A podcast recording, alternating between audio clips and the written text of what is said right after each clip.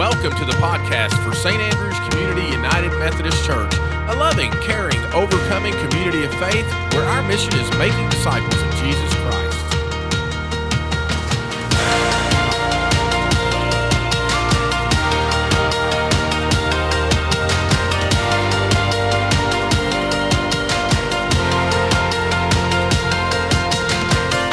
I know school's changed a lot since I was in the first grade, but I think in first grade, maybe even in kindergarten, uh, it's not unusual for students to be asked a question that I was asked in the first grade, and that was, What do you want to be when you grow up? And I think the answers are probably a lot the same. You know, I want to be a police officer or fireman, or I want to be a, a doctor. Personally, I wanted to be a veterinarian because I loved my dog when I was in first grade. Never thought I would be a preacher. And yes, some do aspire to such things. There was a kid that grew up in western Oklahoma, first grade, is a small town. The teacher said, What's everybody want to be? And they're going around the room telling it. And one guy said, You know, I want to be a professional baseball player. I want to play catcher. And everybody laughed at him. And before they graduated from high school, they were asked the same question again. And he said, I want to be a professional baseball player. I want to play catcher. And nobody laughed at Johnny Bench that time. Somehow, between first grade and where we actually end up doing whatever we want to do, we know things may change a lot. College students may start with one uh, major in mind and end up having another major before they graduate. Things just change for us. And so that makes me wonder what Fernando DeMaro was thinking when he was in first grade if he had been asked that question. Fernando Waldo DeMara Jr. He was actually raised in Massachusetts and he had several careers throughout his life. He was a prison warden, he was a monk, he was a surgeon, he was a teacher, he was a cancer research specialist, he was a religiously oriented counselor, and before his death, he was a Baptist minister. Except he wasn't really any of those things he was a fraud. He actually had a photographic memory and he was a speed reader. And so during the Korean War, he was actually deployed on the CHMS Cayuga, a destroyer in the Canadian Navy, and he was a surgeon there. Actually performed 16 surgeries on people and they all recovered, even opened the chest of somebody for a surgery. But what he would do is he would he would go into another room and he would speed read a surgical book on what he had to do, and then he would go in and do the surgery. And nobody ever died. I mean, if you're successful with your first one, you probably think you need to do more. But one of the surgeries made the news. He had removed a bullet from somebody, and it was reported in the newspaper that Dr. Joseph Cyr had successfully removed a bullet from one of the soldiers. The problem was, the real Dr. Joseph Cyr's mother read the paper. And suddenly she's confused. I thought my son was in civilian practice. Is he now in the military? So she called the Canadian Navy and she asked, you know, what was going on. And they assured her that her son was still in civilian practice. And that's when he got caught and he was exposed as a fraud. And they asked him, said, Why did you do it? And he said, Rascality pure rascality. He was just a rascal, seeing how much he could get away with. You ever wonder why people do things like that? You ever wonder why people take on an identity and say things about themselves that they know aren't true, but they buy into their own lie?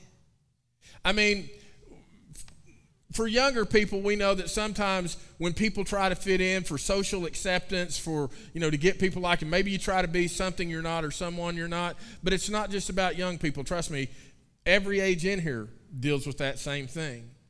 Some people do it because they want the notoriety. Some people do it for fame. Some people do it because they feel a sense of power over others. And probably the number one reason people do it money. Get money by being somebody you're not. And this is not a new thing, it's actually a very old thing.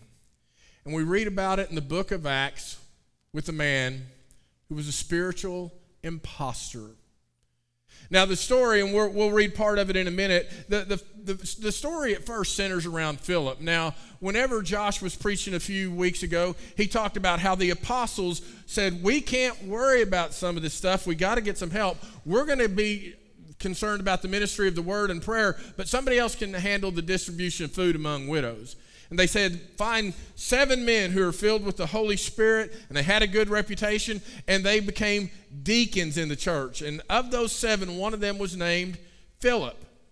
And then persecution hits the church, and the church begins to scatter, and Philip finds himself going down into Samaria. Samaria has a very interesting spiritual environment.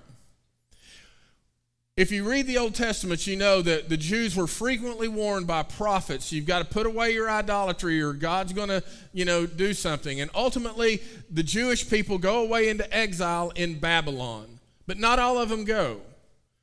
Those that were older, those that were sick, those that were weak were the ones that were left behind.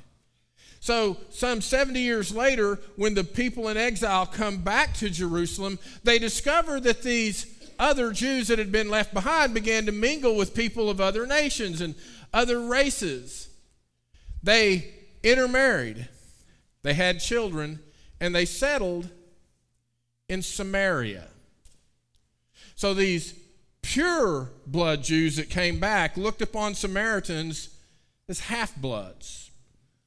Or they might use a more pejorative and derogatory statement of calling them half breeds.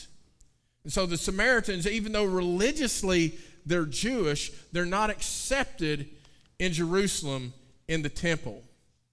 Philip goes down to Samaria. There are people with a religious orientation that is Jew, uh, Jewish, and he begins to say, You've been looking for the Messiah. Let me tell you, the Messiah has come. And he tells them about Jesus, and he tells them how Jesus will forgive all their sins and is going to be the king forever. And they believe.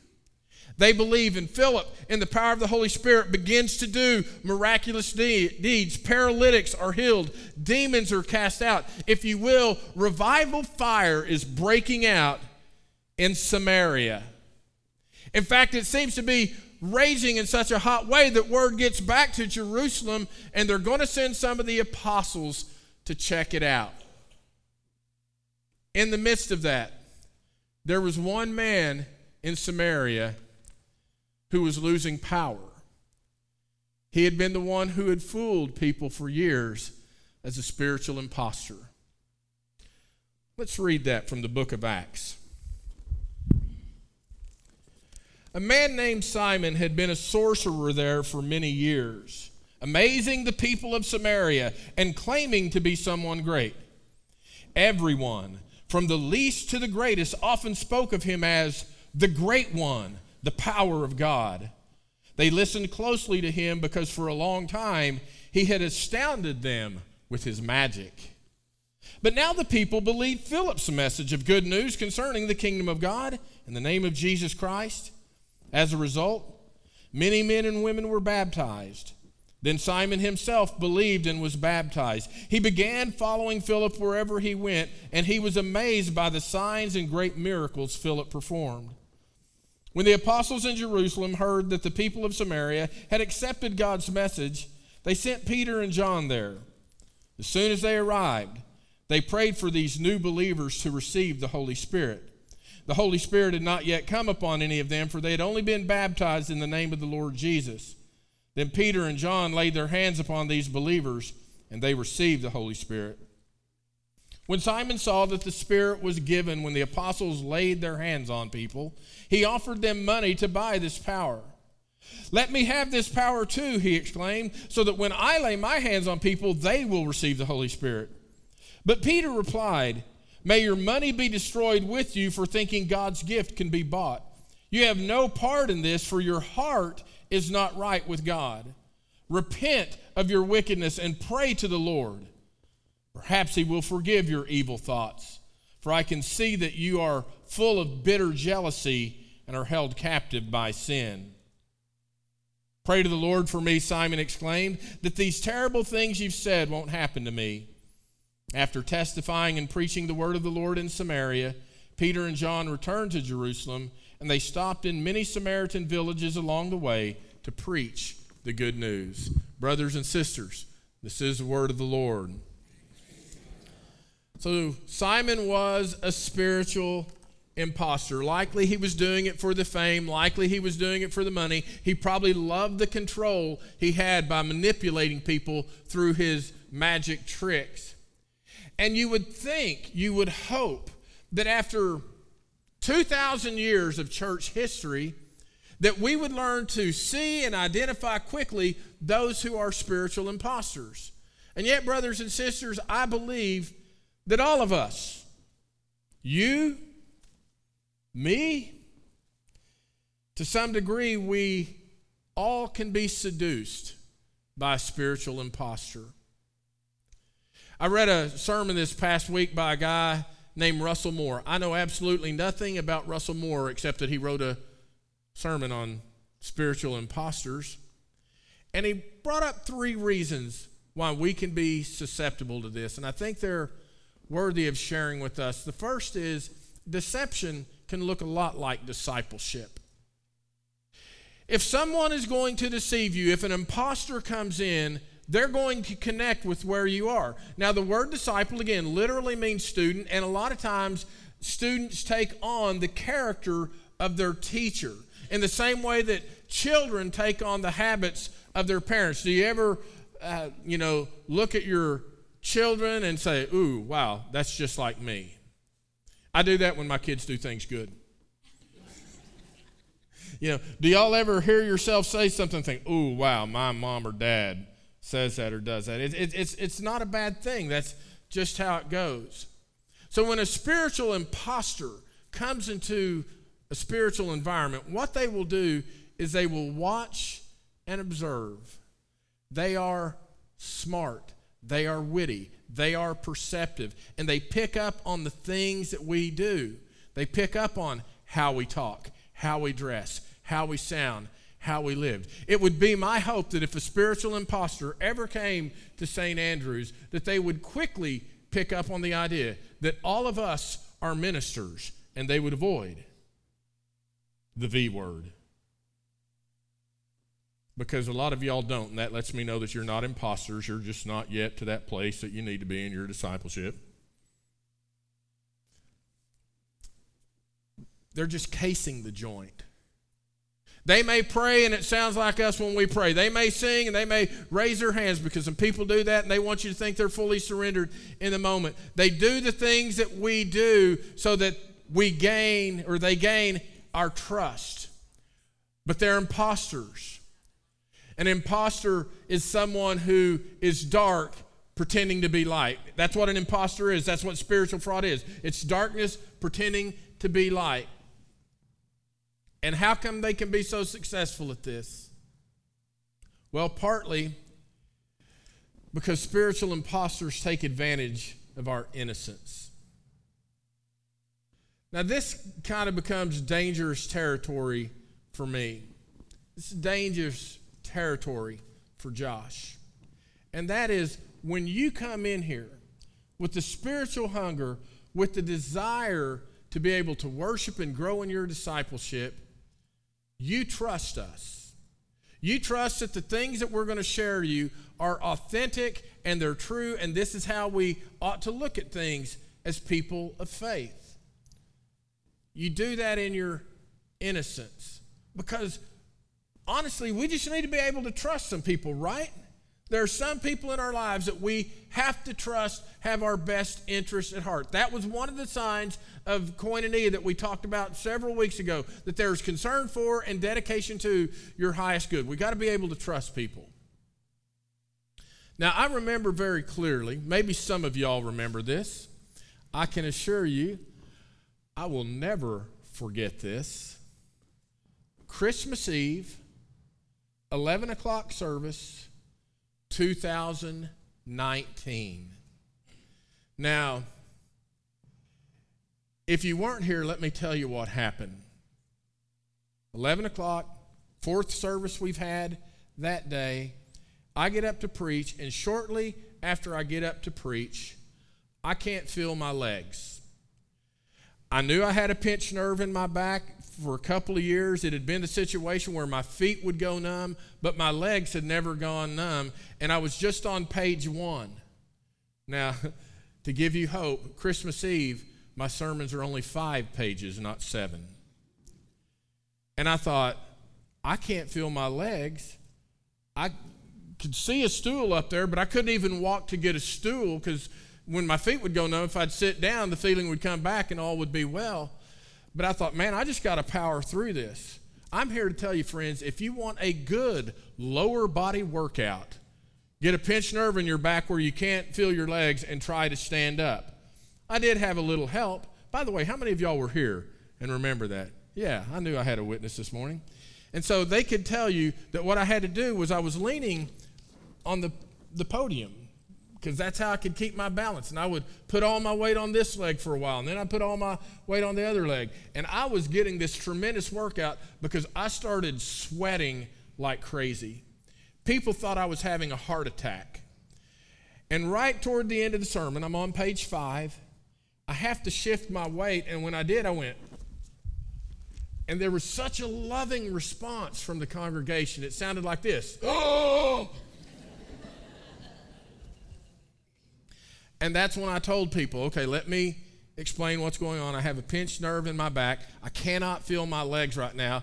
Let me finish. And then I, I pointed to a man in the church. I said, and as soon as I'm done, you got to come help me because I can't move. I cannot walk. And they had to help me off the platform. For those of you that might be new, if you wonder why I sit on a stool, it's because up here in the gray matter, I can never forget that. And I always have this thought that it could happen again. Of course, to correct the situation, I went and saw my doctor. And my doctor said, Yeah, ooh, that looks pretty bad. Uh, he said that after seeing my MRI, which I'm going to tell you, if you've never had an MRI where they stuff you like a sausage into a casing, it is nothing like what you see on TV. I had to have Valium as a couples counselor to help me get through that experience. And, um, you know, he said, What I'm going to do is I'm going to put you in the best pair of hands in Oklahoma City. Now, some of y'all know I've said before my primary physician, primary care physician is Dr. Todd Clapp. Todd's a member of our church. He's a friend. He's a man of faith. He sat there in the last service and he didn't disagree with anything I said about this. But how do I know that he's actually putting me in the best hands in Oklahoma City? Well, number one, because as my primary care physician, he's never led me astray. He's always been honest. He's always straightforward in telling me what's going on. And number two, people close to him have had this surgeon do surgery. I was innocent. I trusted him. I did not believe there was any way he would mislead me. And oftentimes that is the attitude that we come to church in. Is we have this attitude of innocence. And a person who's casing the joint, seeing how things work, will see our level of trust and try to take advantage of that. Then Russell Moore actually gives a third reason why spiritual imposters can be so effective in the church. The church draws spiritual imposters because of the perversion of the Christian doctrine of grace. We are saved by grace through our faith in Jesus Christ. He came to pay the penalty for our sin and give us the hope of new life. And when the Holy Spirit is poured out on everybody in Acts 2, what Peter says is, is if you want to do this, you've got to turn from your sin and you've got to turn to God. This turning from sin is what we call repentance, cheap grace. And imitation of grace says God forgives you, but requires no change in your life. When we repent of our sin, we have to turn and walk away from it. And then God gives us His power to continually overcome and battle and struggle. And as long as the grace of Jesus Christ is effective, we know and can be confident that we are fully forgiven. But it always leads us to this life transformation, next week's sermon, and change that we have to have in our lives. And so often, Manipulators, sorcerers, magicians, spiritual imposters have a different plan. In fact, if you read some of the New Testament, you will see that from this moment that Philip has this encounter with Simon, as the church spreads, there are always false teachers trying to come in and undo the work that God has done.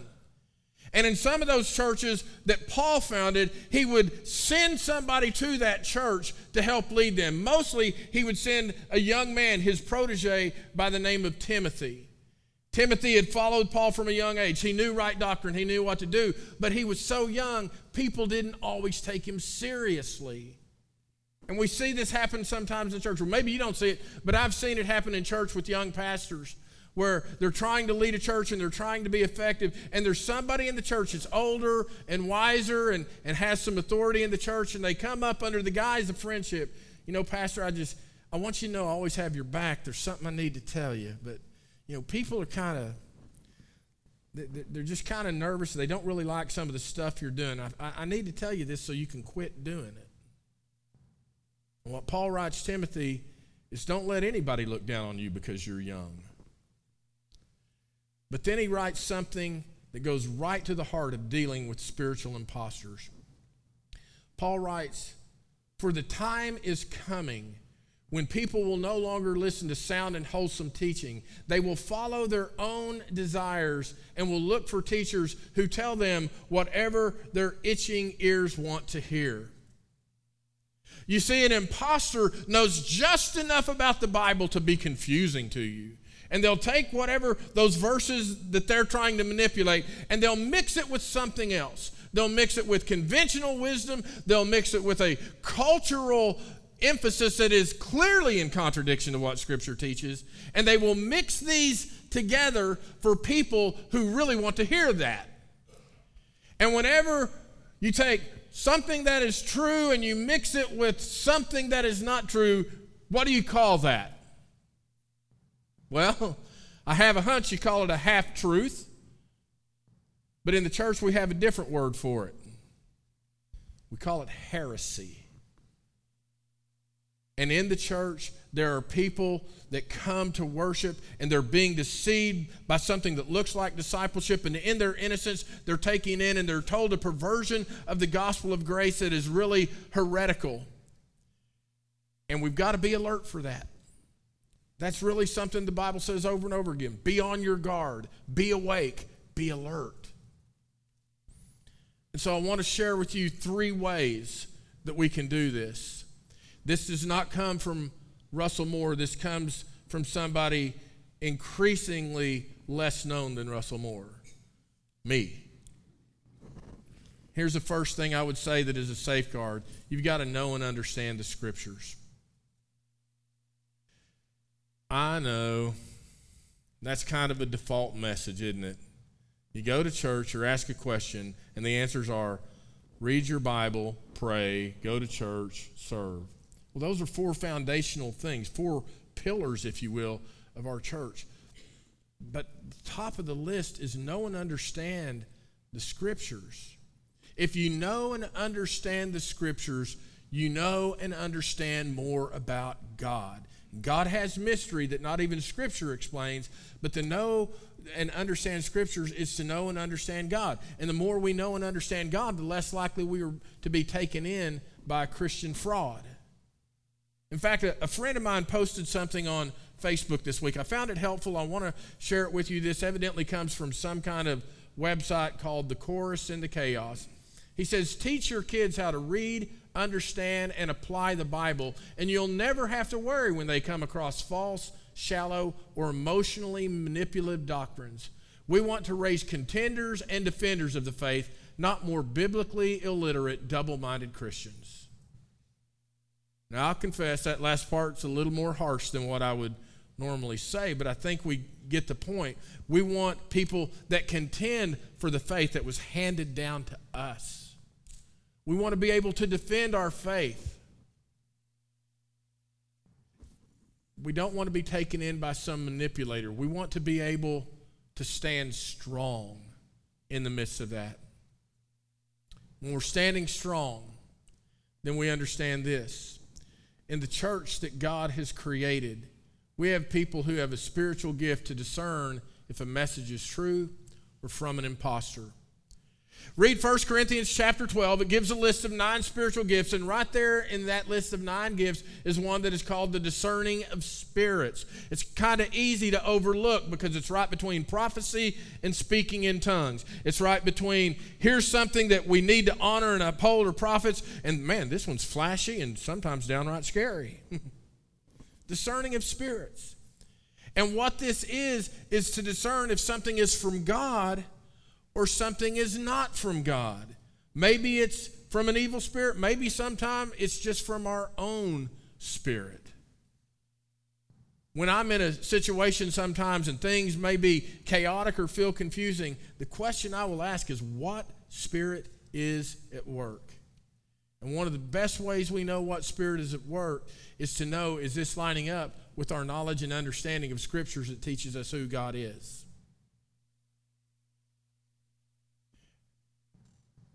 Then the third spiritual safeguard that we have against spiritual imposters is a connection to apostolic authority. Did you notice in the scripture, Philip's the one teaching, Philip's the one doing the miracles. Philip is doing all this great stuff, and this revival fire is breaking out. But now word gets back to Jerusalem because all the believers scattered except the apostles. They stayed in Jerusalem. And when they hear what's going on, their thought is, okay, we better go check this out. Because remember, these were the full blood Jews now hearing that the gospel is being received with those half blood Jews. And they didn't send just any two, they sent the two big guys, Peter and John. And they go down and they see that this move of God is real. And ever since then in the church, we can trace how apostolic teaching and authority has been passed down from generation to generation. How it is that God raises up those with apostolic authority. If you want to know how somebody's false, it's they don't want to submit to that authority. They have no connection to it because a spiritual impostor does not want to be held accountable. They come in, they do their damage for as long as they can, and if things get too hot, we just go to the next place down the road, the next place where people appear to be innocent sheep following a good shepherd while we're really the sheep that is disguising the wolf. Oh, friends, if you've ever been deceived by a spiritual impostor, you're probably in pretty good company because all of us are susceptible to that but we learn to identify them. God has gifted people to point them out to us. It's not that hard. But I know if we've been deceived, we, we feel bad and we feel embarrassed. But let me tell you why this is so important for us. When we think of the children in our church, when we think of our youth, we want to raise students that are contenders and defenders of the faith and not merely pretenders. This is why we continue to say that the church cannot be filled with people that are merely consumers. We've got to be producers, that we hand off the faith that has been handed off to us. Therefore, we need people that will teach our children and teach our youth what it means to be a follower of Christ and how it is to know God through what the Bible teaches us. And I think the reason so many people don't want to do that is because we look in the mirror and we say to ourselves, I see the face of a spiritual impostor. Because we know the things we do, we know the secrets that we have, secrets we don't ever want to be revealed. And we don't want to be someone that would be a spiritual impostor. If you've ever found yourself in that place where you felt like you were just an impostor, doing your best to be Christian, but way too often falling woefully short, Here's some good news. You don't have to leave this place that person that you are if you're feeling that. You don't have to leave that way. It actually says in Romans that there's no condemnation for those that are in Christ Jesus. We repent of our sin, we turn to God. And we continue to ask God to strengthen us through our repeated failures in our discipleship. And God never turns a blind eye to us. God always says, Yep, let's start again. Sometimes we have to go back to the first step, and sometimes we don't have to go back that far. But you don't have to be a spiritual impostor. You don't have to be afraid because God, in every way, doesn't just want to save us, God wants to save us completely. And so, here in a minute, we're going to sing. And as we sing, again, we've got places if you want to come and kneel and pray, we invite you to do that during the song. After every service, Josh and I are up front simply to pray and minister to people who might want prayer. So don't hesitate to do that. And those of you that are joining us online, okay, it'll take you a while to get here, we'll probably be gone. Reach out, call me, call Josh, say, Can we talk about this? Would y'all pray with me?